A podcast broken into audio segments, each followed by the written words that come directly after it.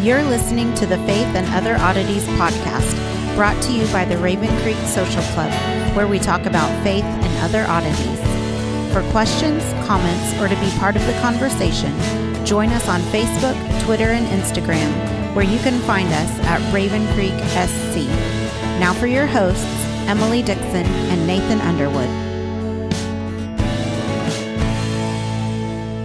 Hey everyone, welcome to Faith and Other Oddities, the show where Emily and I read the Bible, talk about it, try to figure it out, and see where things go. Uh, really, you know, we don't know what's going on here. I have no clue.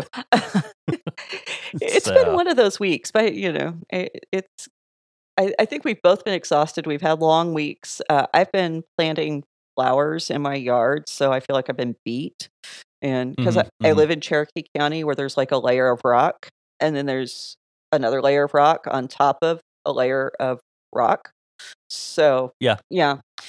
Uh, so I don't just spend all my time reading books. Sometimes I have to do some manual labor. Yeah, and and we're getting to the toward the end of the year uh, up at the school, and anyone who works at a school knows what the end of the year looks like. yeah. Um, so Things I don't miss Yeah, about um, teaching. yeah, and I'm not even a teacher. I just I'm doing the maintenance side of things. Uh, so it gets a little crazy. I mean, I, I still love working there. It's it's a good place, but yeah, it's just this time of year. Yeah, everyone knows that's just part of the game. It's just what happens. So, um, but yeah, that that's not why everyone's here. Um, we're here to talk about what are we here to talk about? The Bible. Yeah, Second Samuel 19. We're picking up in uh, verse 24. And we have, um, you know, Absalom's been killed. David's been told he needs to straighten up and quit pouting. And he has uh, started his journey back to Jerusalem. And he's been doing kind of this backwards journey that mirrors his flight, because in the flight, he met uh, three people. And on his return, he's meeting three people uh, who are connected, and there's some some parallelisms going on here.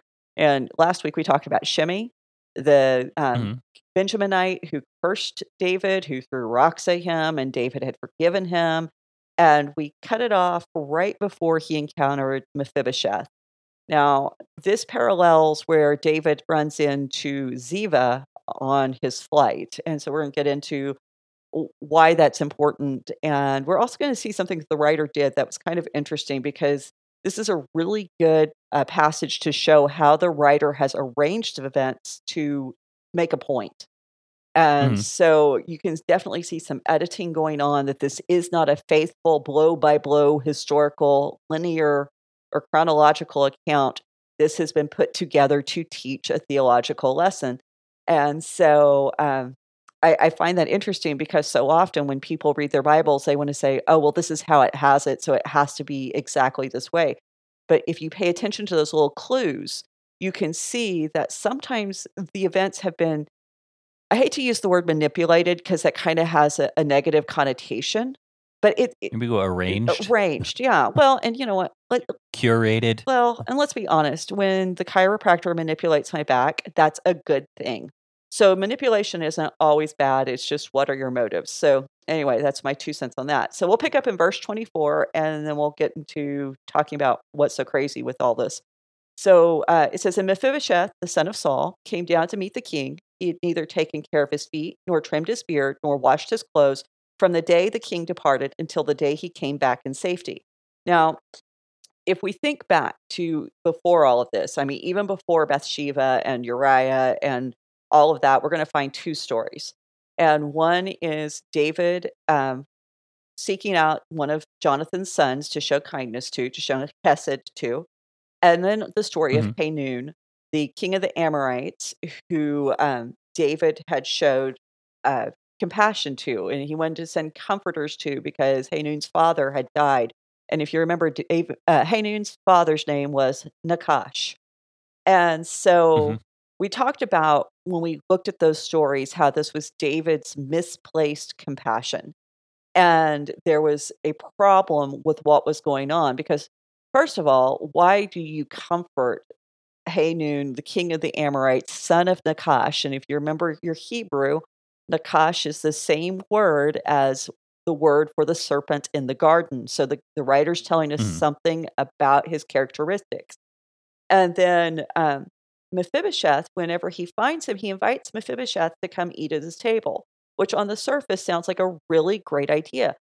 But the question that we have to ask is this really kindness, or is this some kind of dressed up house arrest where David can keep tabs on Mephibosheth and make sure that this threat, who, I mean, we've got to be honest, Mephibosheth, as a grandson of Saul, as the king that some still believed was the rightful king of Israel, not David. We saw that with Shimei.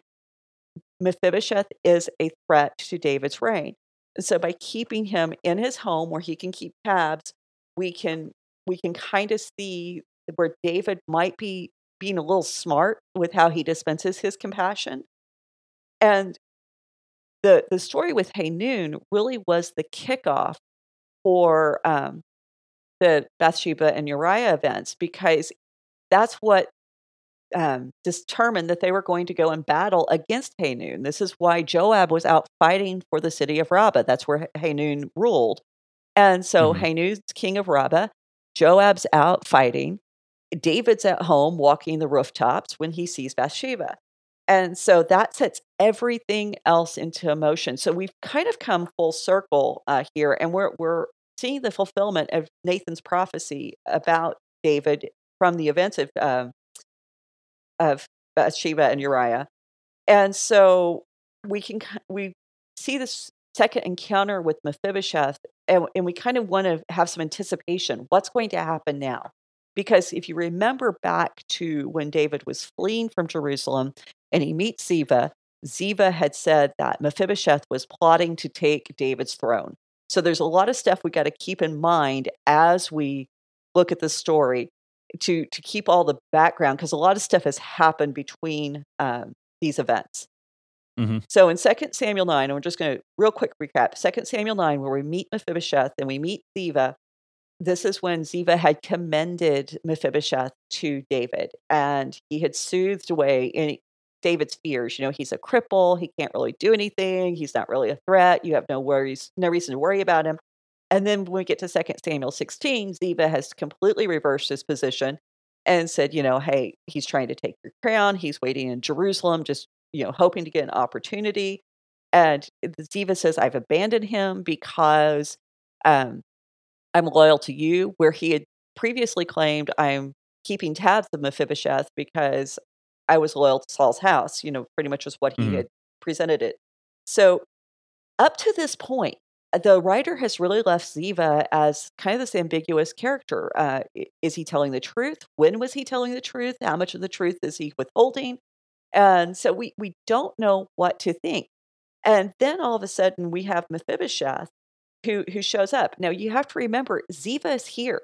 Ziva has already joined this this entourage that David has following him back to Jerusalem because Ziva had come along with Shimei. Now Ziva hadn't spoken, but the writer made sure to tell you Ziva is with him along with a thousand other Benjaminites. And so Hmm. everything is playing out in front of Ziva, who has accused Mephibosheth. And now Mephibosheth shows up and he's in a state of public grieving. He's not washed his feet or trimmed his toenails. He hasn't cared for his beard. He hasn't trimmed it. He hasn't oiled it. And remember, the beards were a source of pride for men in this Mhm. culture. Um, He's not washed his clothes. And he hasn't done this since the day David left. Now, I tried to find some kind of timetable for how long this had been, and some sources claim that it was as little as a month. Others say that it was as long as a year. So, Right. th- but there, it's evidently been long enough that you can tell he hasn't trimmed his toenails. So, Right. Well, I mean, and there, you know, knowing that his feet are are have been maimed, there's probably also other things he would need to take care of Mhm. uh, with that. But it's definitely not the actions of someone who's trying to portray themselves as as royalty. Exactly. And actually, this is like the most resistance that a crippled man in Jerusalem can offer because he's not, you know, trying to fight Absalom, but he's basically, by his appearance, making this public statement that he's not going to quietly accept Absalom's reign. So he's actually put himself in a position of danger just by doing this, by publicly mourning the fact that David is gone. And so, Mhm. you know, this guy's got some uh, some real guts and courage about him.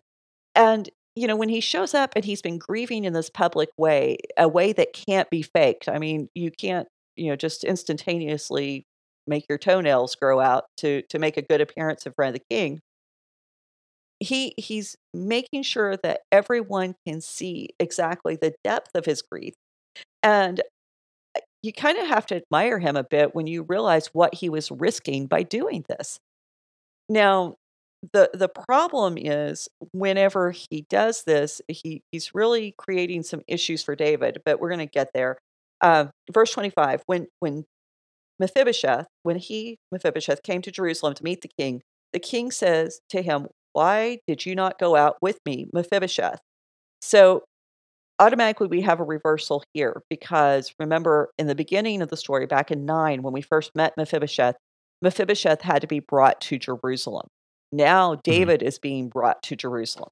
So we have a, a reversal of roles there. And David's response is it, it's weird because Mephibosheth's crippled and David's, you know, chastising him for for not going with him.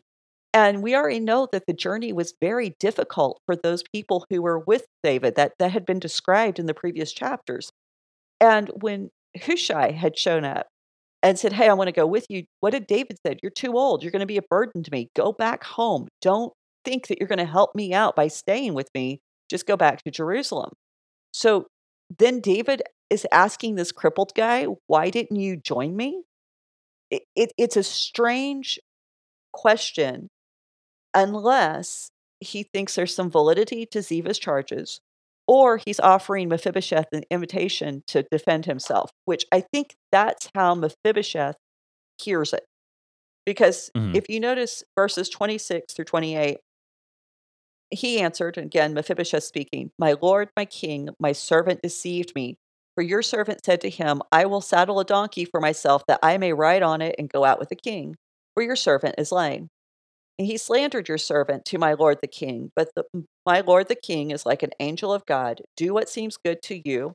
For all of your father's house were men doomed, for all of my father's house were men doomed to death before my lord the king. But you set your servant among those who eat at your table. What further right have I than to cry to the king? So, you know, Mephibosheth is proclaiming his loyalty to David in the strongest terms. He he Mhm.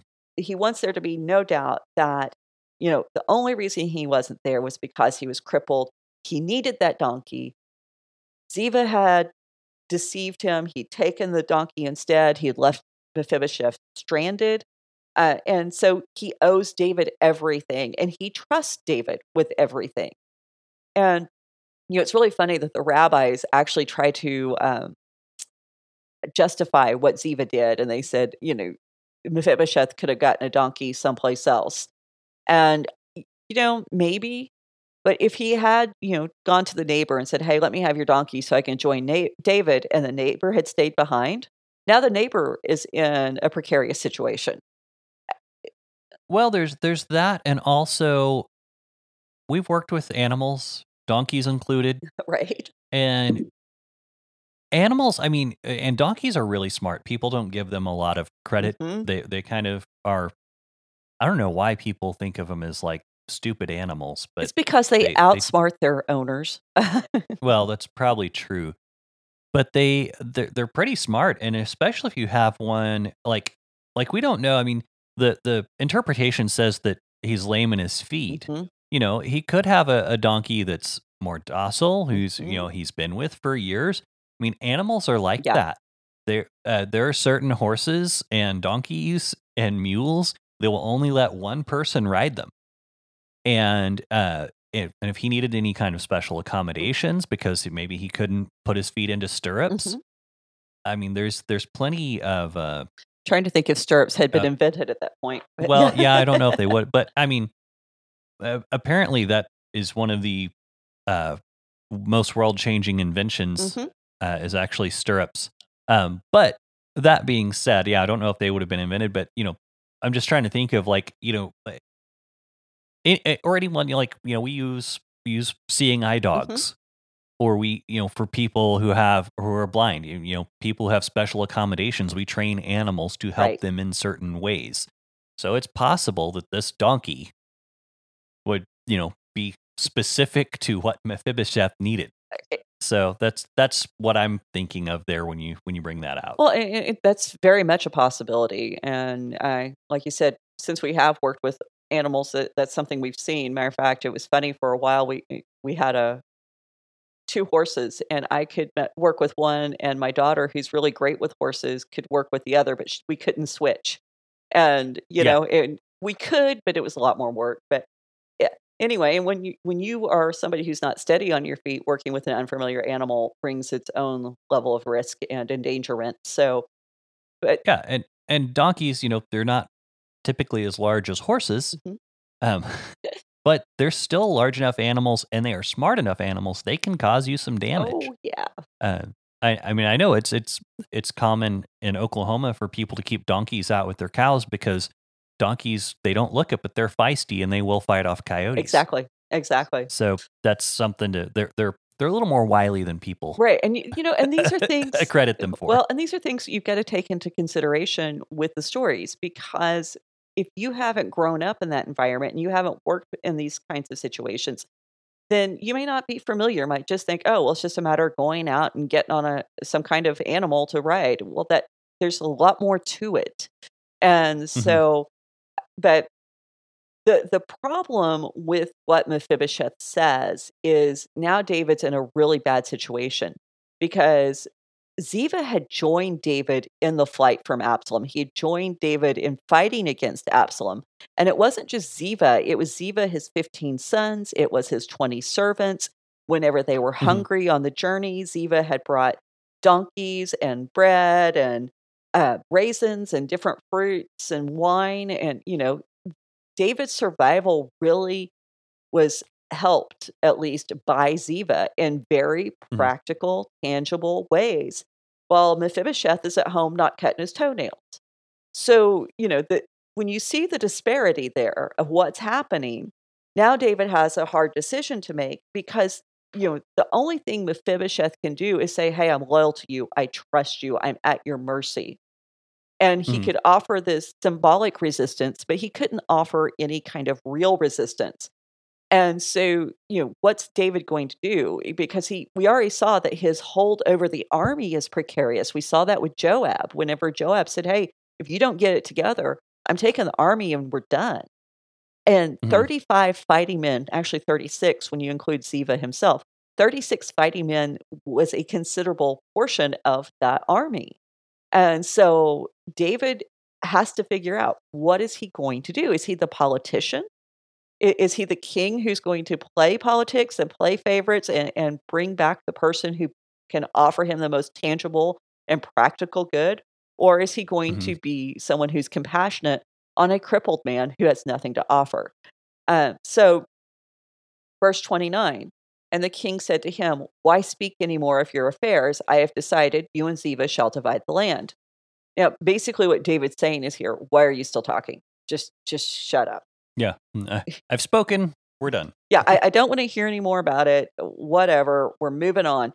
And, you know, he couldn't really punish Ziva because that would upset the power balance. But he he doesn't take a stand and he doesn't offer justice to uh, Mephibosheth and he doesn't enact justice on Ziva and he he dodges the issue by dividing the land instead of saying one of you messed messed up and one of you did right. Lying to the king was a punishable offense and Right. punishable by death. And so even though Ziva quote lied for the right reason, he had maligned someone that David had promised to take care of. Mhm. And, you know, once again, if we have any compassion and, and we aren't just looking at practicalities, we should be disappointed with with our hero because he's showing us that his compassion is still misplaced, just like where we started with the story with Mephibosheth and Hanun. He he still doesn't get it right. He's decided to be the politician and not the friend. And so he he basically just eschews justice in favor of what's expedient and comfortable. just like he did before with Mephibosheth, just eh, with Hanun, with Bathsheba, with Uriah, Amnon, um, Absalom. I, and so that circle has been traveled, and we don't see a great change because every time David starts to think of himself as the king, he does stupid stuff. I, I mm-hmm. mean, he he just he isn't the David we love.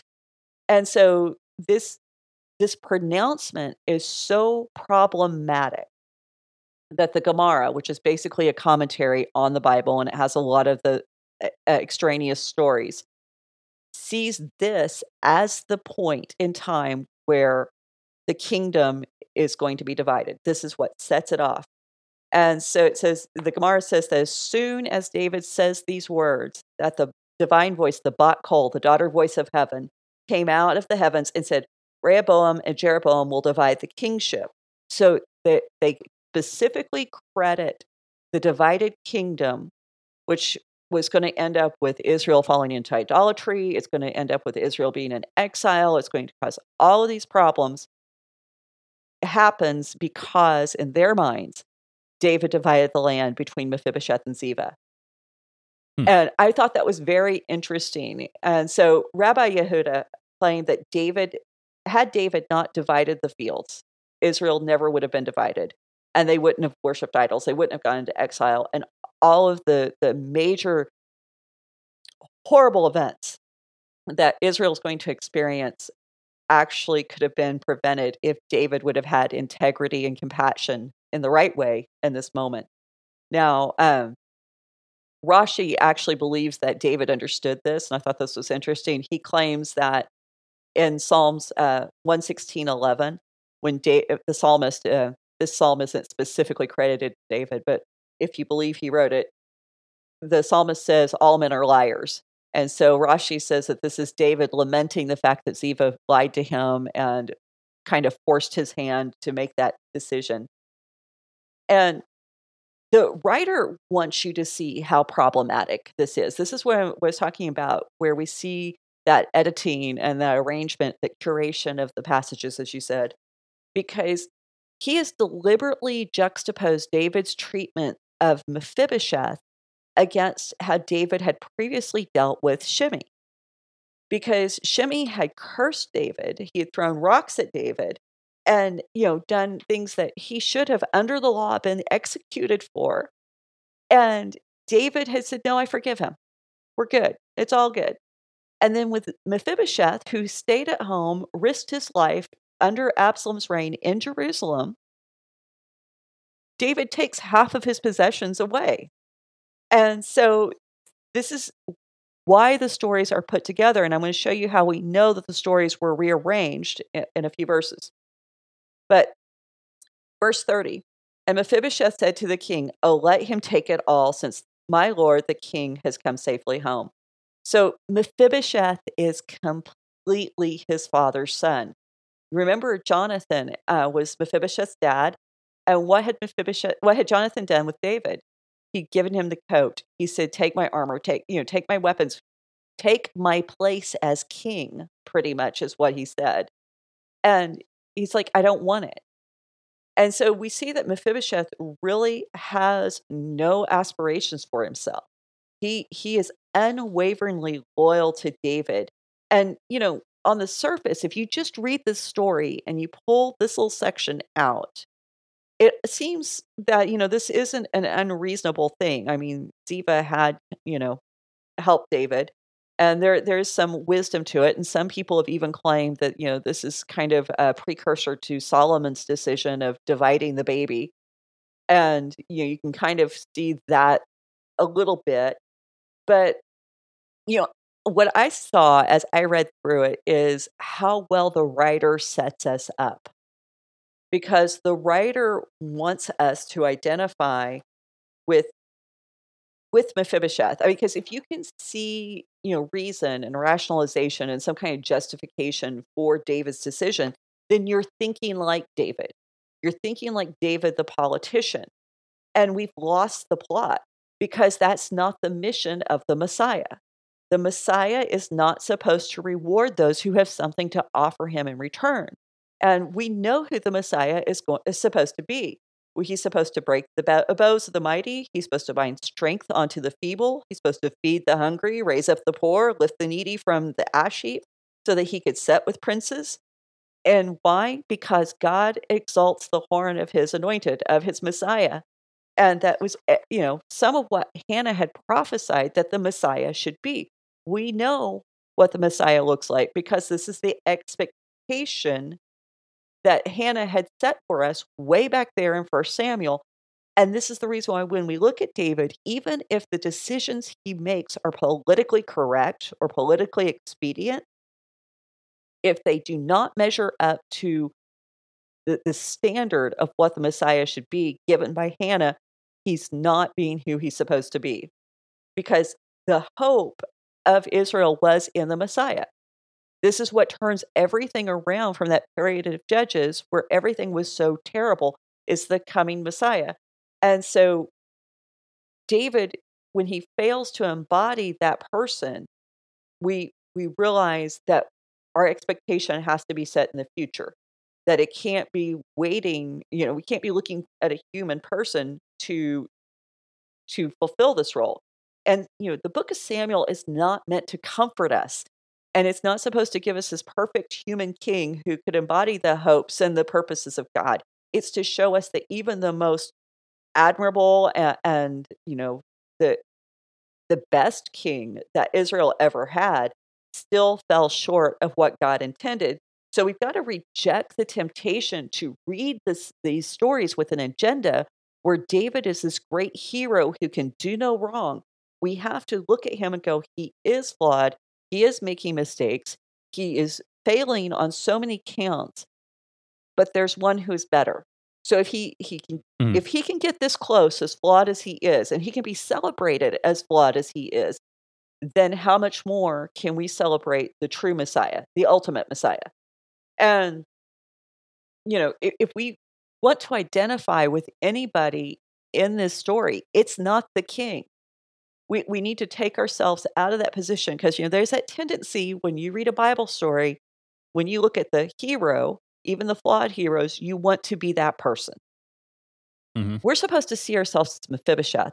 Mephibosheth is the ideal that we should be trying to aspire to. The one who says, Hey, even if you take it all, even if you know I get nothing out of this, you're my Lord, you're my King, and I'm not going to betray you. Because all right. that matters is you are the Lord and King, and I'm nobody. What right? I mean, remember back at the beginning when we met Mephibosheth, he even says, What, you know, why are you even bothering with me, a dead dog? Mm-hmm. So this is this is the cool thing about this story is the writer wants you to see that there's there should be more and that he's also showing us that what Jesus is going to teach us about the first being last and about you know the the, uh, the reversals that go on there. Why? Because that's the what Hannah has taught us back in her song. The mm-hmm. Messiah mm-hmm. is all about reversals and all about subverting societal and cultural expectations and elevating those that people have discounted. So, verse 31. Now Barzillai the Gileadite had come down from Regalim, and he went on with the king to Jordan to escort him over the Jordan. Now, this is the verse that shows you that juxtaposition of Mephibosheth and Shimei being deliberate. Because uh, Mephibosheth met David as he was going into Jerusalem. Barzillai is meeting David before he crosses over the Jordan. He's still some distance away. So the writer chose to delay telling us about Barzillai so he could tell us about Mephibosheth first. This is the reason hmm. why we know we're supposed to make those comparisons. So Barzillai uh, escorts David back to Jerusalem. And uh, back in chapter 17, this is when we first met Barzillai. We he was also somebody who showed up with um, food and comfort items for David's uh, troops and the families that traveled with him. He's a great guy. He, he we really we like him because he seems to be giving with no expectation, and he mm-hmm. seems to be very um, he seems to be very humble. And we're going to read more about this, uh, uh, find out more as we read through. So, verse 32 Barzillai was a very aged man, 80 years old. He provided the king with food while he stayed at Manhi- Manaim. Sorry, I've, that's one of those words that always throws me. For he was a wealthy uh, man. So, we need these details to explain what Barzillai and David are going to do next. Again, so 80 years old, that's pretty old in that day and age. In that day, yeah, that was yeah, Yeah. Almost no one made it that far. Exactly. And he provided for David lavishly when David was on the run. Um, you know, he's a wealthy man. The Hebrew actually says he is a um, a great man. And the the translators have decided to translate this in a way that reflects his financial situation, which might be a little bit of a um, cultural thing by on the translator's part. Uh, you know, it's very true. Wealthy men are often great men in their society and culture because they have the resources and funds to do great things. So, Mhm. uh, but it could also refer to his moral integrity and his character, not just his financial status. And so the fact that the two are not separated might actually have something to do with them coexisting within one person. Just a thought. So when you don't have those distinctions, sometimes it's supposed to encompass more. So, Mhm. verse 33 And the king says to Barzillai, Come over with me, and I will provide for you with me in Jerusalem. So, we talked about when we first met Barzillai that it's possible that he was a, uh, a um,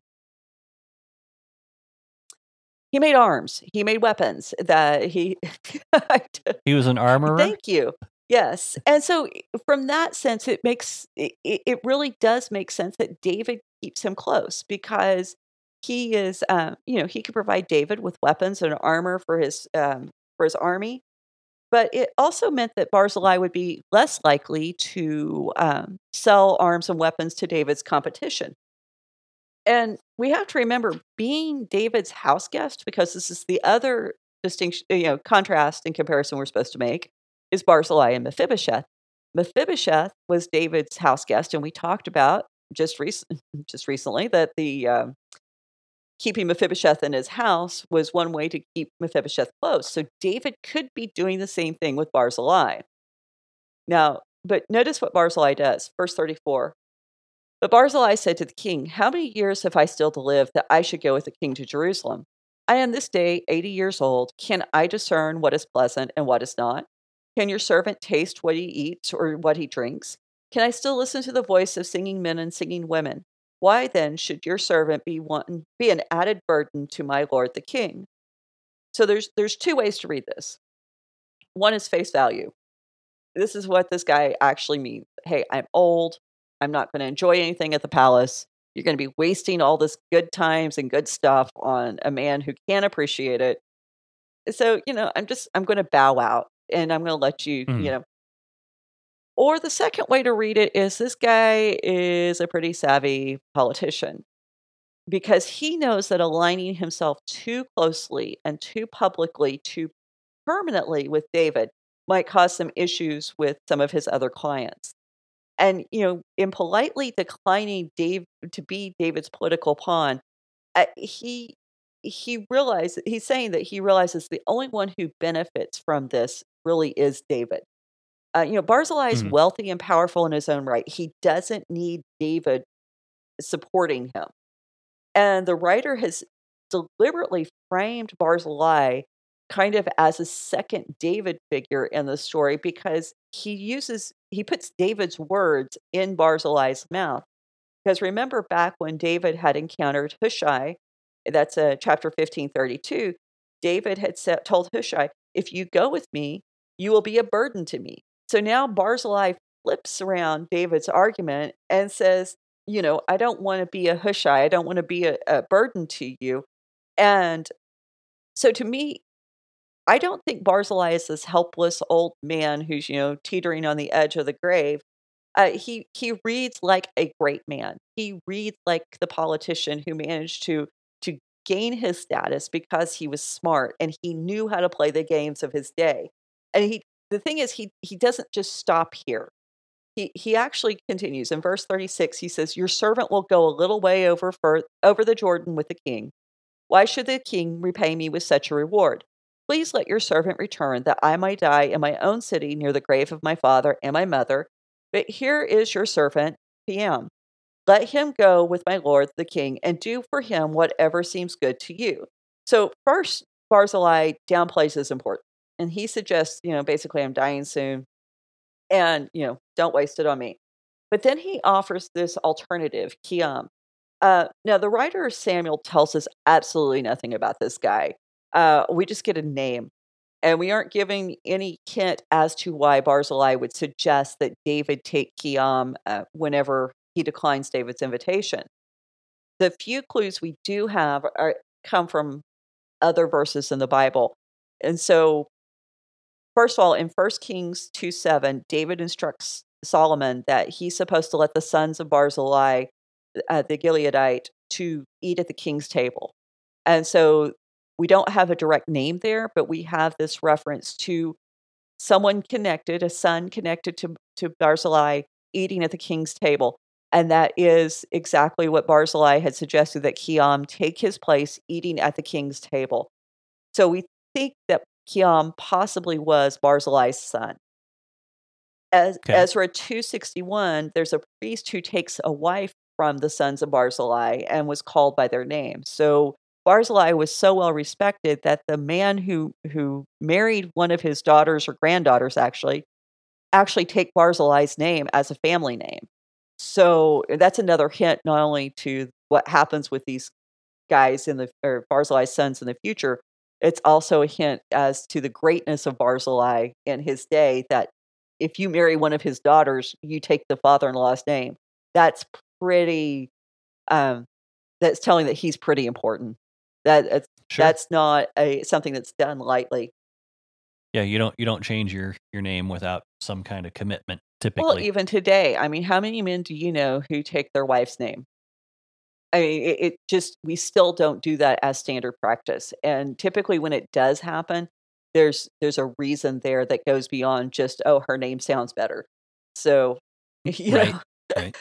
but jeremiah 41 17 identifies a location as it says uh, Geruth uh, Kiam, near bethlehem uh, that's that's the name but if the hebrew there for Geruth uh, is the hospitality of or the hospitality accorded to kiam so we think that it's a piece of land that David set aside for Kiam to to have for you know to work and get get um, some kind of return to support himself while he was staying with David. And so this is this is a really smart move on Barzillai's part because you know there's a tradition in ancient cultures and almost every ancient culture where trading children is actually part of sealing covenants and compacts between the the two families. You know, if if somebody's got my kid in their house, it's less likely I'm going to attack the house. Is pretty much what it amounts to. And so, by go ahead. I was gonna say I'm pretty glad that's not a practice anymore. I I, I like my kids. I don't know. I don't know about like having someone else's kid in my house. Wait till they're teenagers. Kind of weird. No. Stop that. I, just stop. Okay, okay, okay. Yeah, but you know, eh, there, this this is one of the ways that you formalize a covenant alliance between two families, and like I said, it's so effective that so many, a lot of cultures did practice it, and so Barzillai is formalizing an alliance with David, but not too much. You know, it's not sending his son to live with David. is not the same as Barzillai going to live with David. And so right. it's just enough to demonstrate, hey, there's not going to be hostilities but not so much that Barzillai is becoming dependent on David. He's not placing himself at David's mercy. Mm. So, verse 38 And the king answered, Kiam shall go over with me, and I will do for him what seems good to you, and all that you desire me, I will do for you. So David accepts Barzillai's offer, and he, he makes Barzillai a really extraordinary promise because notice what he's he's promising to do he will do for Kiam whatever Barzillai thinks is good for Kiam, not what David thinks is good. And he, he right. says that he will do whatever Barzillai desires. So this is not just, hey, I'm going to control your son or control your family, or Barzillai even giving up his son and relinquishing all right David is saying, You're still going to have input here. You're going to have an impact on my decisions. That's crazy. There's not many people that a king makes himself beholden to. And, you know, and the other thing too is Barzillai has set it up so that it's easy for David to make this promise. I mean, after all, what does it hurt to make this outrageous promise to a dying man? I mean, you only have to honor it for a few months if you take Barzillai's uh, words at face value. right. So I, I, think Barzillai is a little smarter than we, we give him credit for at, you know, when we first read this. At first, it, it seems like he he's just, you know, being all humble, but his words sound like David's. He's got that mm-hmm. same mm-hmm. attitude, and you can see that politicians bent, that politicians kind of approach to things within this culture. And so I, I, I think it's really interesting that you see the two together. Verse 39 Then all the people went over the Jordan, and the king went over, and the king kissed Barzillai and blessed him and returned to his own home.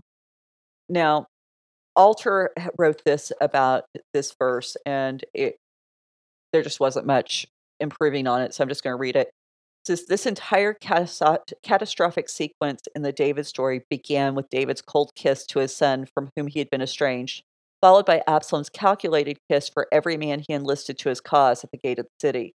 Now the king bestows a kiss of true affection upon a loyal old man who provided for him and his troops in the moment of need. But I, I don't think Alter took it far enough because if you go back and you start looking at the various pieces of the stories together, you start to see something even larger. I mean, Absalom, we've got to remember when his story began, he enacted justice on the king's son whenever uh, Amnon had attacked Tamar. And it was after he had killed Amnon that he had fled from Jerusalem.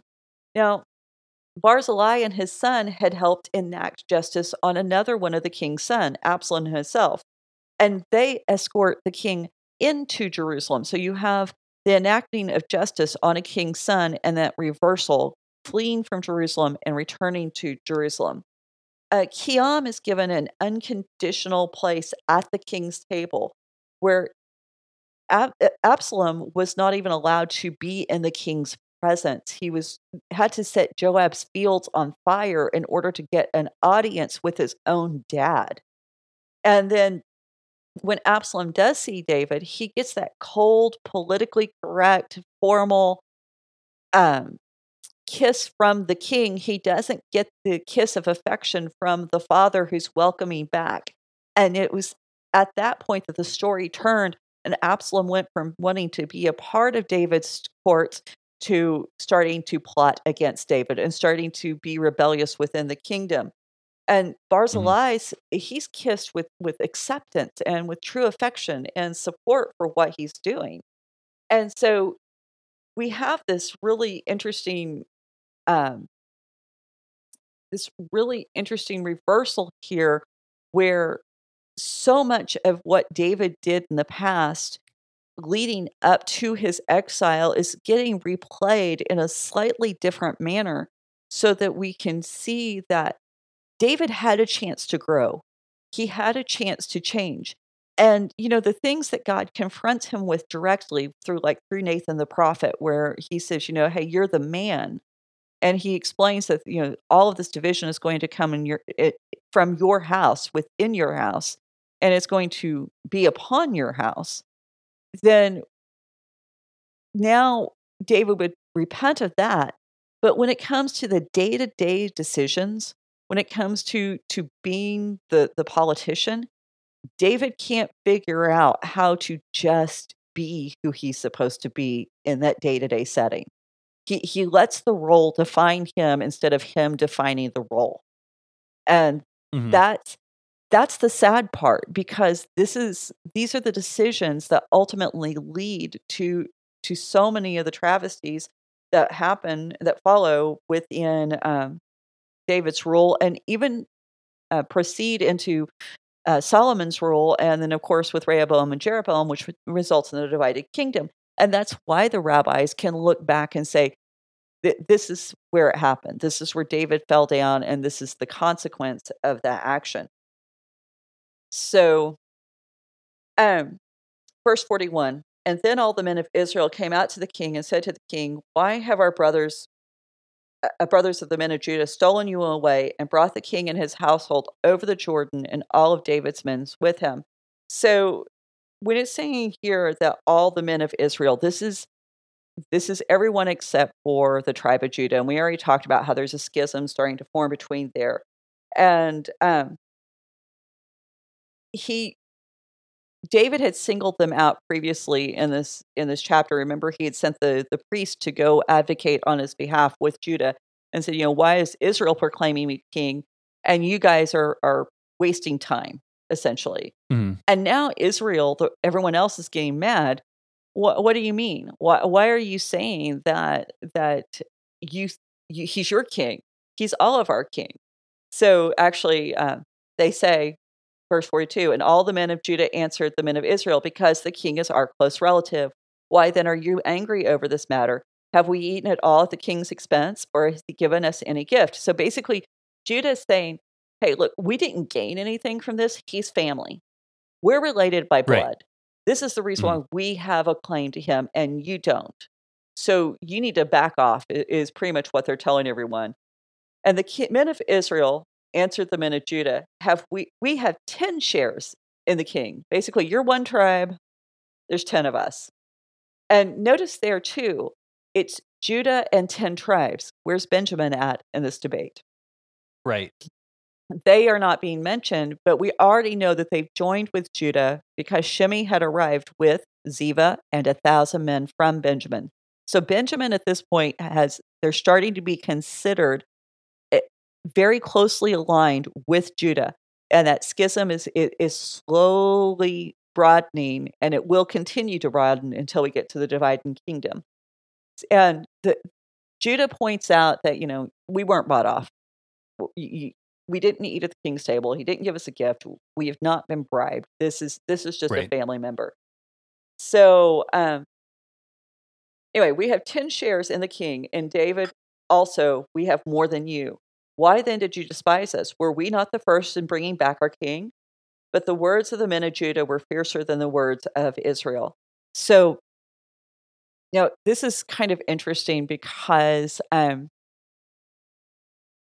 basically the, the tribe said, Hey, we spoke up. Israel says, We spoke up first. Judah, you were being quiet. You, you relinquished your right to have this celebration, this honor, because you didn't speak up soon enough. David actually had to single you out and make you step up. But now um, there, the 10 tribes also presents another connection that was easy to lose. And I thought this was very interesting. The 10 tribes were actually, uh, according to the rabbis, were supposed to represent the 10 concubines of David. And so the fact that there's 10 tribes who who now are saying he's our king we're going to get into that when we get into Shim, uh, to the rebellion of Shiva. Uh, sorry, Shiva, because we have some more connections. We can't forget that these women were a part of everything that has gone up to this, you know, built up to this point. And you mm-hmm. know, basically, the the writer seems to have forgotten about them, and the rabbis are trying to take us back and make that connection because so much of the story when you just read through it, if you aren't keeping track of where the women are and making that very conscious effort to see how the women are being treated, what, you know, how they're responding, you forget that many times within the story of David, they are the catalyst. Mm-hmm. And that's good and bad because I mean, you go back to to Michal who saves David's life. You can go to Abigail again who saves David's life. Hannah, the one who prophesied of him, uh, you know, the coming Messiah, the the back in First Samuel. But then you also have these ten concubines and Bathsheba, and so there and Tamar, his own daughter, the wise woman of Tekoa. Every major event has has had something to do with women, and the rabbis pick up on this. And when they pick up on this, what they're doing is they they find ways to to reinsert the women into the story, even when they aren't directly to mentioned. But so we got 10 tribes, we have this, this slight reference to remind us of the, the 10 concubines. And we see that basically Judah is, is louder. They, they they are more fierce. So their words are more fierce. Mhm. This is the only reason why they win the argument. So we're already seeing that there's some level of intimidation where Judah is more powerful or could be seen more powerful than the 10 tribes were uh, together, which Mhm. we've already we've already seen that to some extent because we when we go back to Judges and remember back with um, the Levite and the concubine, the the armies were divided with the 10 tribes or sorry with 10 tribes in Judah and at that point Judah was fighting against Benjamin. So now there, and we're going to go into chapter 20. We've got a few minutes here. We'll go ahead and fill them up. It says, Now there happened to be a worthless man whose name was Sheba, the son of Bichri, the Benjaminite, and he blew a trumpet and said, We have no portion in David, we have no inheritance in the son of Jesse, every man to his tents, O Israel. So things are not fine. And I think that's the big takeaway from everything that's going on. David is king of Israel, but it's not this idealized version that we have had in our minds since Sunday school. Yeah, yeah. I mean, it really is. It they gloss over a lot of stuff in Sunday school, and there's and it's really interesting. I mean, going through this, I've I've I've been more interested in what's going on because we are getting a lot of detail, and partly probably also because I'm an adult. that probably helps. Um, but it's kind of the way that that history's taught, and uh, the way a lot of it goes in Sunday school is it's memorizing names, memorizing dates, memorize. You know, it's like it's just all this this stuff with no context. And There's no humanity in what's happening in the course of the of the events, and this is really bringing it back. I I I feel like you've I feel like you're, doing a pretty good job of, of tying in those details and and making it more interesting than just in and this date the kingdom split because of this and this and you know it that's what we got growing up and i know a lot of it is just resources Mhm. um you know so i'm not trying to fault anyone who was teaching sunday school but this just that's probably how they were taught it Oh, yeah. and and there there's not all these these details there's we didn't have uh people talking about the rabbinic interpretations and traditions and the way things were perceived. So it's uh or or even second temple literature or or different things like that. So um yeah i i, I yeah Well, it's there's there's just a lot more to it than than just the names and dates. And then when we're not talking specifically about uh this run in or that run in oh everything was just fine and it was the perfect place to live well, you know, God was how it was presented God said David was supposed to be king, so he was king, right? There was no mm-hmm. struggle, there was no dispute, there was no debate because God had said it. And you know that that's kind of how it was presented.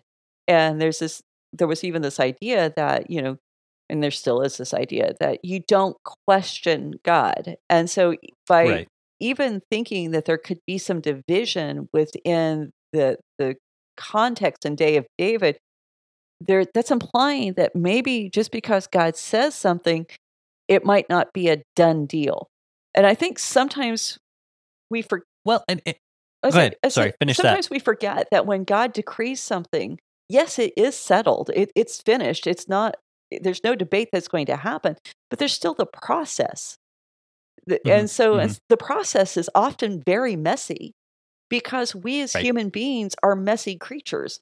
I mean, if David had not sent servants to comfort Hanun, then there would have been no war with Rabbah.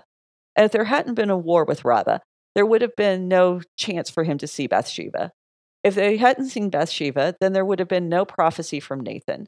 And if he hadn't um, slept with David, then if Amnon had raped Tamar, then David would have had the authority to speak up and do something about what was happening in his own house. And then he wouldn't have had the Absalom's rebellion. I- I- so you see how the process, even though, yes, David is king and he is the most celebrated king of all of Israel's history, the process was complicated because David kept misplacing his compassion. He mm-hmm. failed to mm-hmm. uphold the ideal of who and what the Messiah should be. And, and that that's the thing. I think that's what we've got to come back to, or we've got to realize where when things don't work out, it's not because oh wait a minute god's not there god's not at work and that you know maybe we're failing to have some kind of level of faith for god to go ahead and do what he promised that no sometimes the process is just messy yeah yeah well and and there is this you know I, I think there's a couple things going on there and one of those is i think we tend to when we look back on history we tend to see every place every country as a monoculture. Mm-hmm. Um, you know, everything is exactly the same. The Jews were all uh, the same. They all said the same thing and thought the same thing, and everything was exactly the same, except for the times when it was recorded, it wasn't. And then those people were rooted out, so everyone could go back and agreeing and doing the exact same thing, which is hilarious when, we, when you look at. Okay. We've come through judges to get here. Mm-hmm. Mm-hmm. Yeah, and and I think that I don't know exactly. I mean, that's just it's part of the the the, the flaws in the way we we study history. But I, you know, there, there's that, and then the um, there's there's also this kind of this idea that goes on and uh, in Christian circles that you know we we have this saying that's you know God doesn't call the qualified, He qualifies the called, and you know I think there is something to mm-hmm. some of that but I think we tend to overplay that. Mm-hmm. And this we we we we overlook the fact that you know during this time David was fighting battles. He was uh learning about you, you know the time he spent in Saul's palace. He was learning. Uh, it's this idea that people tend to think, you know, we, and I think I've said, I don't know if I've said this before on the show, but we tend to take this idea of our doctrine of salvation, which there's nothing we can do to save ourselves. And too often we apply it to our calling and what God calls us to do. and we say, God's called me this to this. And when it's time, uh, whoever it is who's in, you know, he's just going to tell the person who's in charge of putting me in that position that I'll just be in that position. And we don't work to build a resume. We don't work to improve skills. And, and we wait we for, go, or, we wait for, or, or we go, go Go ahead. Or we wait for somebody to knock on our door and say, "Hey, I heard you were funny." You know. Yeah, well, it and or or we're in that position and we're like, "Oh, well, this is where God put me, so this is my calling, so I must be doing it right." Right. And then we wind up with a bunch of uh, mediocre songwriters uh, pumping stuff out into the Christian uh, music market. But anyway, that's or or or not getting any better at leading congregations as a worship leader or improving your presentation skills as a pastor um, those are things that that we should be doing. If we are being paid to do those things professionally we should be working on those things at a professional level whether that's and i say professionally a lot of people think oh well it's not professional. Well it is professional. If it's a, what you're getting paid to do uh, you know you should be putting in some time and investment to give back to people uh, what what they're putting into it. And yes, there there is a you know there there is a point where you know it's not all about professionalism and it's not all about your polish and shine on your presentation but i think we should each be working to do those things to the best of our abilities and working to get better and looking at where we can improve and i, I that sorry, I'm kind of kind of on my soapbox about this a little bit, but it is that whole deal. I think that we we want to try to go. God called the person and just put them in the position, and they just or you know, God did it all through them. Which yes, but He also works providentially with people's skill sets and things of that nature. Well, so I, I, I have to throw this out there because when I was speaking with Ruth Whiteford, and she she used this phrase that I love, and I told her I was totally going to plagiarize her. Uh, she said, "You know, when, when, we become Christians and we enter into this covenant relationship, uh, something along those lines." She said, uh, "You know, we become friends with excellence," and I'm like, I hmm. really like that. I mean, because if you're friends with excellence, then that changes how you do things that changes mm-hmm. how you approach what you're doing. And, and I think as Christians, as representatives of God here on earth, we need to be doing things with excellence because we represent a God of excellence. And so whenever we get lazy and we we stop taking responsibility to improve our skill set or to do things to the best of our ability, then are we really being excellence friend or are we becoming in fact an enemy and presenting God poorly to the world? And so, you know, I, I think that's one of the things that we see with David and you know t- to bring it back to our story in those moments where he is wholly dependent on God, when he's running for his life, when he's facing the giants, when he's, you know, in the middle of a crisis and he realizes that he needs God's help, this is the David we love and celebrate. This is the David we want to be like. The moment he starts thinking, I'm king and things go my way because I'm king and I deserve this because I'm king, this is when he does all the stupid stuff that causes Mhm. problems, not just in his own life, but the lives of his children and the lives of the kingdom. And ultimately, if you want to get really technical and follow the line out as far as we can, even impacts our lives today because Mhm, we mhm. don't see the proper uh, we don't have a proper view of David. We we've gotten this this imbalanced perception of him. And you know, and we want to talk about one of the big arguments about taking the Bible seriously and honoring the Bible is well, David was a man after God's own heart and he raped Bathsheba. And a lot of people are done with the Bible right there. So Mhm. David's actions still have consequences, and I think we need to take that as as a point of learning in our own lives that our actions have consequences beyond ourselves. Why? Because we're eternal and we serve a God who's eternal.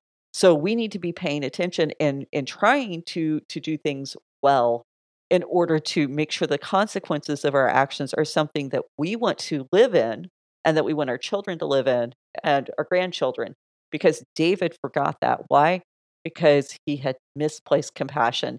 And, you know, and I'm not want to get too political here, but that's one of the things that, as we've studied in our own culture, me looking around, going, how many times in the Christian culture is our compassion misplaced and misapplied? Mhm. And mm, what are the consequences going to be for that? And Yeah, that that's scares me. we're seeing a lot of the fallout of Mhm. that, and uh, so On that sad note, yeah, let's. That's a whole nother podcast. That's not even another episode. I think that's a do a whole season on that. Um, but that being said, um, everyone, uh, thanks for joining us. Hopefully, uh, we'll end on a happier note next time. um, that being said, uh, if you want to be part of the conversation, maybe cheer everyone up. Uh, join us over at Raven Creek SC on all the social media.